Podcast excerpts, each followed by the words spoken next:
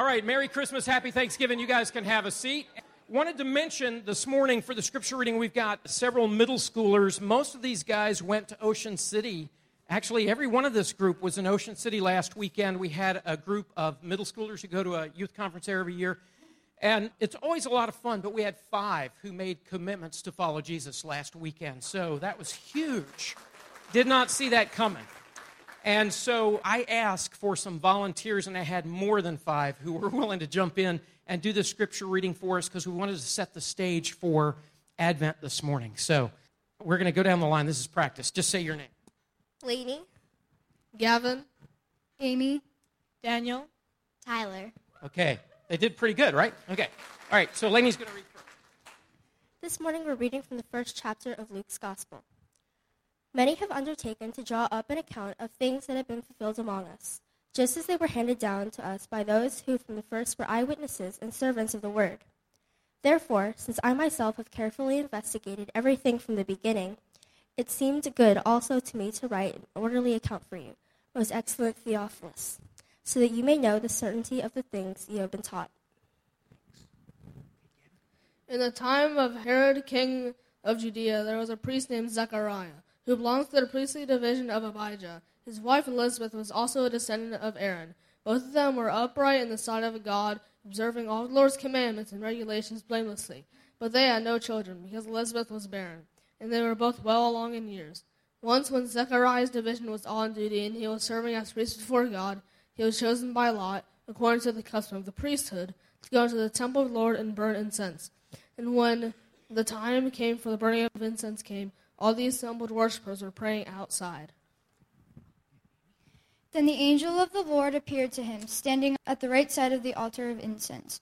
When Zacharias saw him, he was gripped with fear. But the angel said to him, Do not be afraid, Zechariah. Your prayer has been heard. Your wife Elizabeth will bear you a son, and you are to give him the name John. He will be a joy and delight to you, and many will rejoice because of his birth. For he will be great in the sight of the Lord.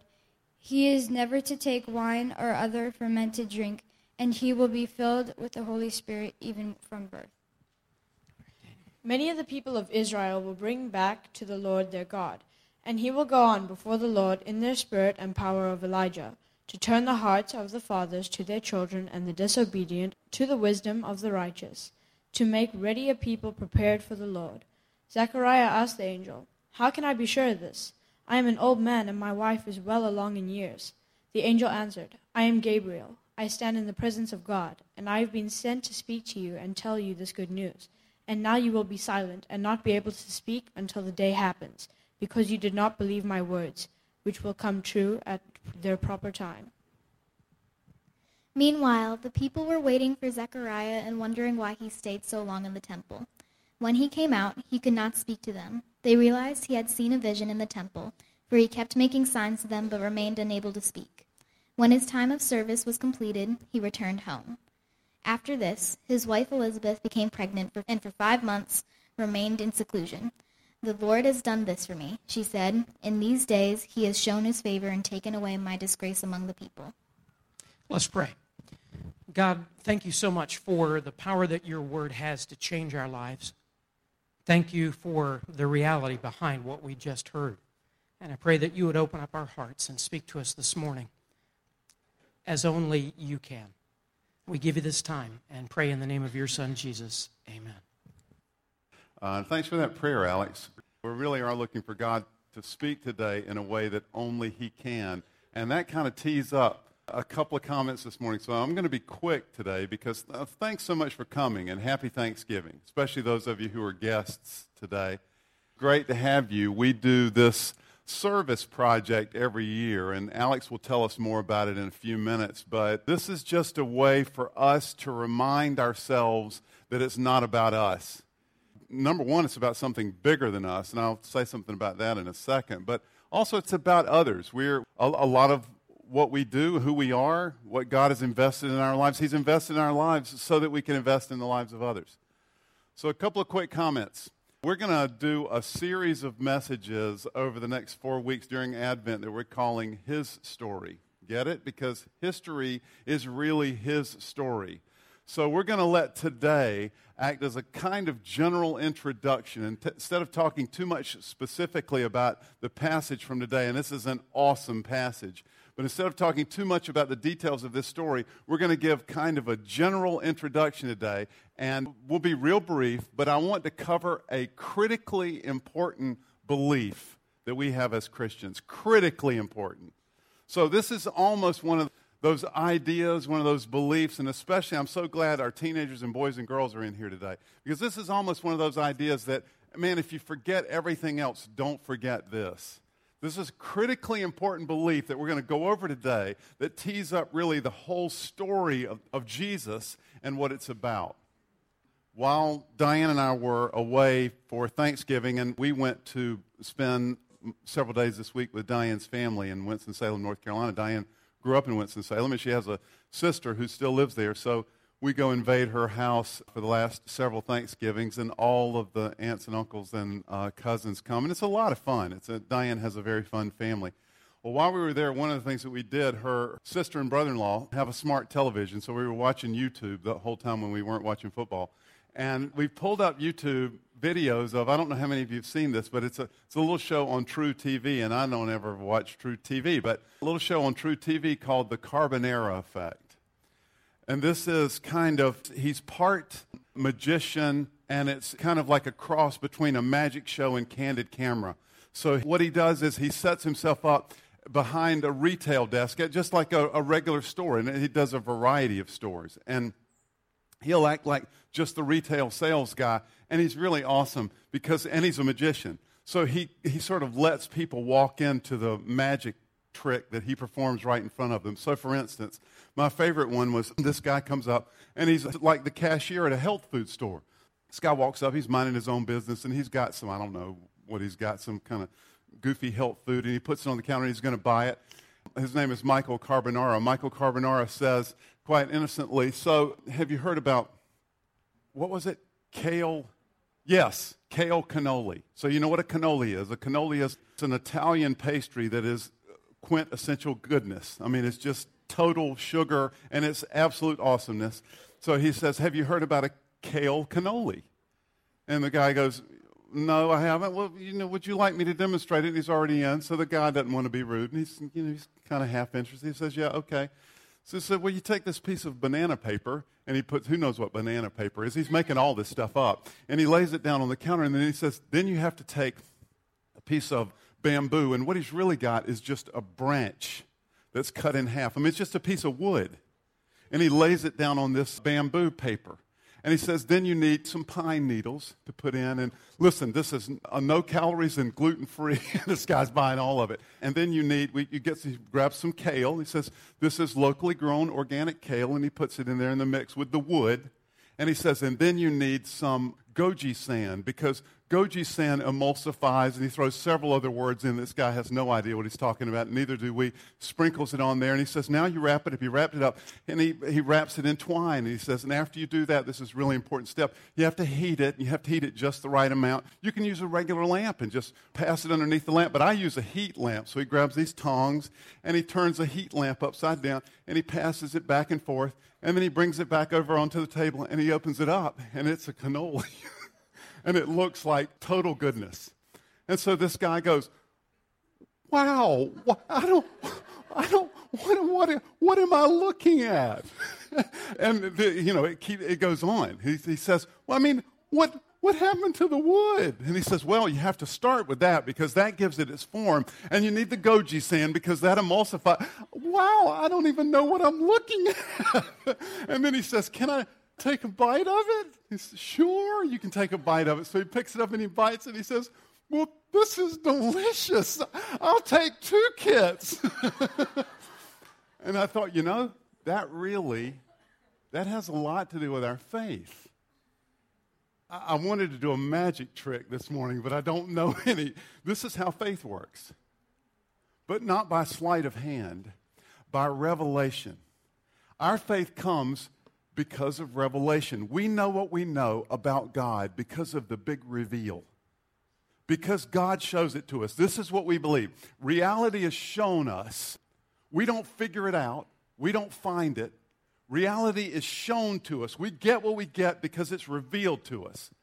And we see the, the most powerful, poignant hints of that, perfect hints of that in this passage. An angel appears to Zechariah. Revelation in itself. And then we get revelation about revelation. Listen, you're going to have a son, and his name is going to be John, and he's going to prepare my people for the greatest movement in human history. This appearance is itself a revelation, but the angel also reveals what God is about to do and how Zechariah fits into it. So, again, this is revelation about revelation. The idea that what we know about God by revelation is an incredibly important belief for us. That means Christianity is a religion of revelation, which means, don't miss this, our connection to God is not essentially a seeker activity. We don't look inside ourselves and find the answers to the universe. The answer is revealed to us. So, this means that the Oprah Winfrey Year of the Spirit was mostly misleading because we're not out searching the universe and finding answers. This is an indictment against the spirituality of our day, which imagines that we're all out there searching for God and we stumble onto different truths. And hey, if it works for us, that's great. But that can't be right because God may very well not be real. You and I may be completely wrong, but look, if God is real, He is what He is. We don't get to make up what He is. And so while you can be sincerely right about God, you can also be sincerely wrong. It matters what you believe. God shows Himself to us, and that's how we know God. The truth is that God goes looking for us. He moves within us, and then we go searching for Him. The fact that we know what we know about God by revelation also means that our connection to God is not essentially about our disciplined effort. It's not about our effort to be good or to understand. This is an indictment against the religion of the suburbs, I believe, because we think everything is about our disciplined effort. We think we are who we are by the, the strength of our arms and, and our good sense and our hard work. Please understand, we have to exert effort to be good. We have to exert effort to understand God, but that effort comes as a byproduct of God working in our lives. God moves in us, and then we move toward Him with discipline and purpose. I like the way the Apostle Paul says it. This is awesome. In Philippians chapter 2, Paul gives an encouragement hey, get out there and, and do your thing, work at your spiritual life. But then listen to how he follows that. Listen to these verses. Therefore, my dear friends, as you've always obeyed, not only in my presence, but much more in my absence, continue to work out your salvation with fear and trembling. But put in the effort to be good and to know God. But he follows it with this because it's God who works in you to will and to act according to his good purpose. The prophets certainly believed this. Jeremiah, one of the prophets, he offers up a very well known, really tender passage. The Jews' land had been ransacked, Jerusalem had been destroyed, and they'd actually been taken into exile. And Jeremiah the prophet offers a, a famous prophecy. Some of you may actually know this one. Jeremiah chapter 29, verses 10 and following. He's writing to the children of Israel that are exiled and want to make it back to their promised land. And Jeremiah writes them a promise that it's going to happen. I know that there are some people at Gateway, one of these verses is their life verse, but listen to what Jeremiah says. Jeremiah, I'm going to begin with verse 10. This is what the Lord says. When 70 years are completed for Babylon, when the perfect time comes, you're in Babylon right now, but when the perfect time comes, listen, I will come to you and fulfill my gracious promise to bring you back to this place. Older translations say, I will visit you. For I know the plans I have for you, declares the Lord plans to prosper you, not to harm you, plans to give you hope in a future. Then you will call upon me and come and pray to me, and I will listen to you. You will seek me and find me when you seek me with all your heart, because I'll come to you. I know the plans I have for you and I'm going to bring those plans to fruition, and then you'll come and seek me. And if you seek me with all your heart, you'll find me because I've come to you. We know what we know about God by revelation. Jesus agreed with this. Listen, in one of Jesus' most tender sayings, Jesus says this again, a passage some of you will be familiar with if you're familiar with the story of Jesus. Jesus says this, Matthew chapter 11, beginning in verse 25. At that time, Jesus said, I praise you, Father, Lord of heaven and earth, because you have hidden these things from the wise and learned and revealed them to little children. Yes, Father, this was your good pleasure. All things have been committed to me by my Father. No one knows the Son except the Father, and no one knows the Father except the Son, and those to whom the Son chooses to reveal him. Come to me, all you who are weary and burdened, I'll give you rest. Take my yoke upon you and learn from me, for I am gentle and humble in heart, and you will find rest for your souls. For my yoke is easy and my burden is light. We know what we know about God because God shows it to us. God reveals it to us. Christianity is a religion of revelation. This is why we pray and read the Bible. Not to check a box for our own spirituality, not so we can be good people and so we can earn favor with God. We read the Bible and we pray because we're opening ourselves up to God revealing Himself to us. Because we know what we know about God because He shows us. And here's the unique thing about Christianity listen to this Christianity is not a sole source revelation.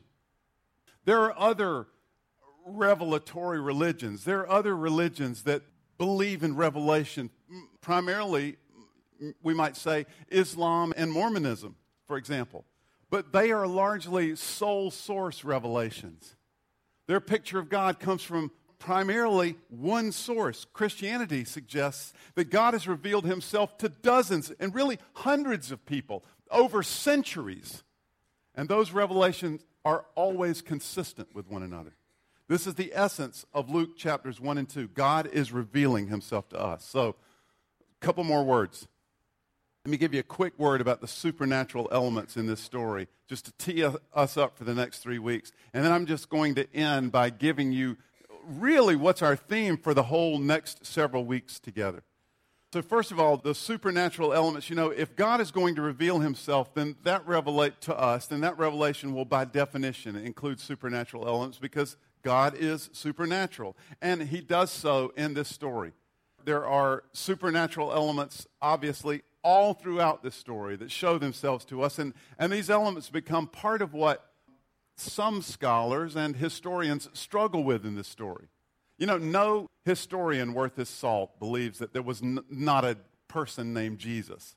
And that he didn't do fantastic things, and he, he wasn't, at least for a brief period of time, a hero to certain Jewish people under the reign of Rome in Palestine. But, but there are many who will doubt the factuality, the historicity of some of these incidences. And I want you to know, I want to be clear, I believe the incidences that are recorded for us in Luke happened literally as they are recorded for us. And I'm also convinced that Luke believed that. And if you listen to the very first paragraph that I can't remember who read the first paragraph for us, but if you listen to the very first paragraph that was read for us, Luke himself had investigated the details of this story. He wanted to make sure for himself.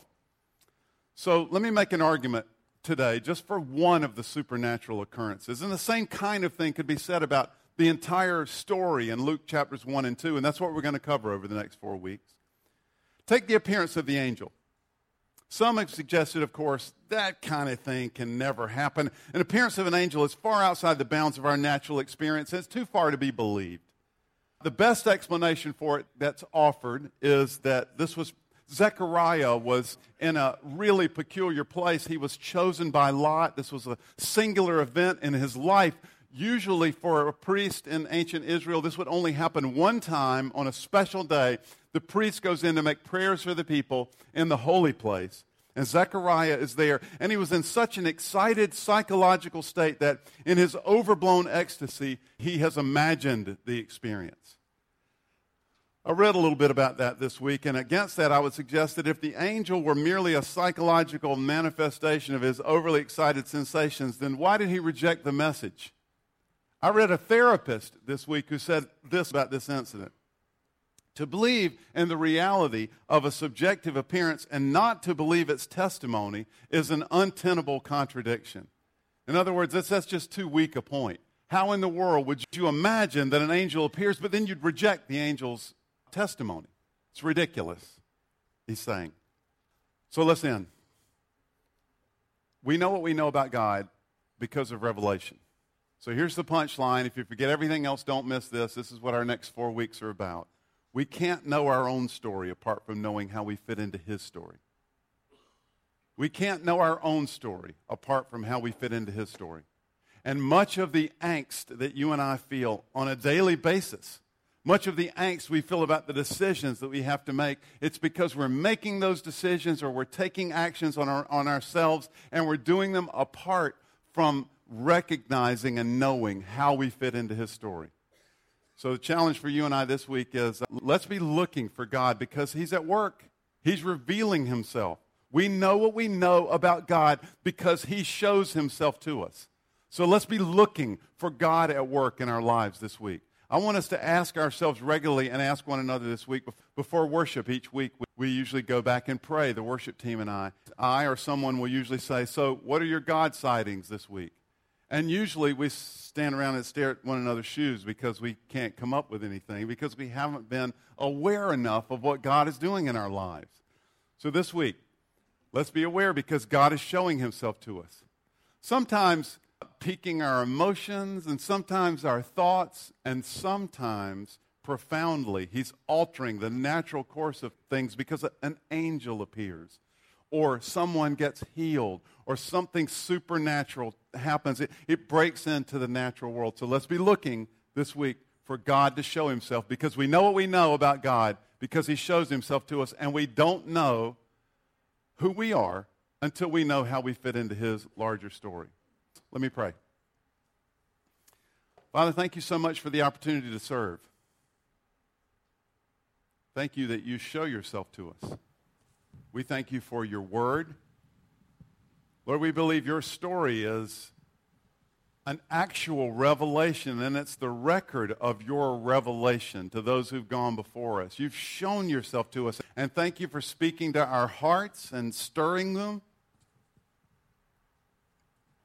Thank you for the thoughts that you give us. Thank you for arranging the circumstances of our lives. And Lord, we also thank you for those remarkable, unique moments in our lives when you radically and supernaturally intervene. We ask this week that you would show yourself to us. And God, we open our hearts and we make ourselves available to you. We thank you so much for uh, Jesus. And Jesus, we thank you that you came. In your mighty name we pray. Amen.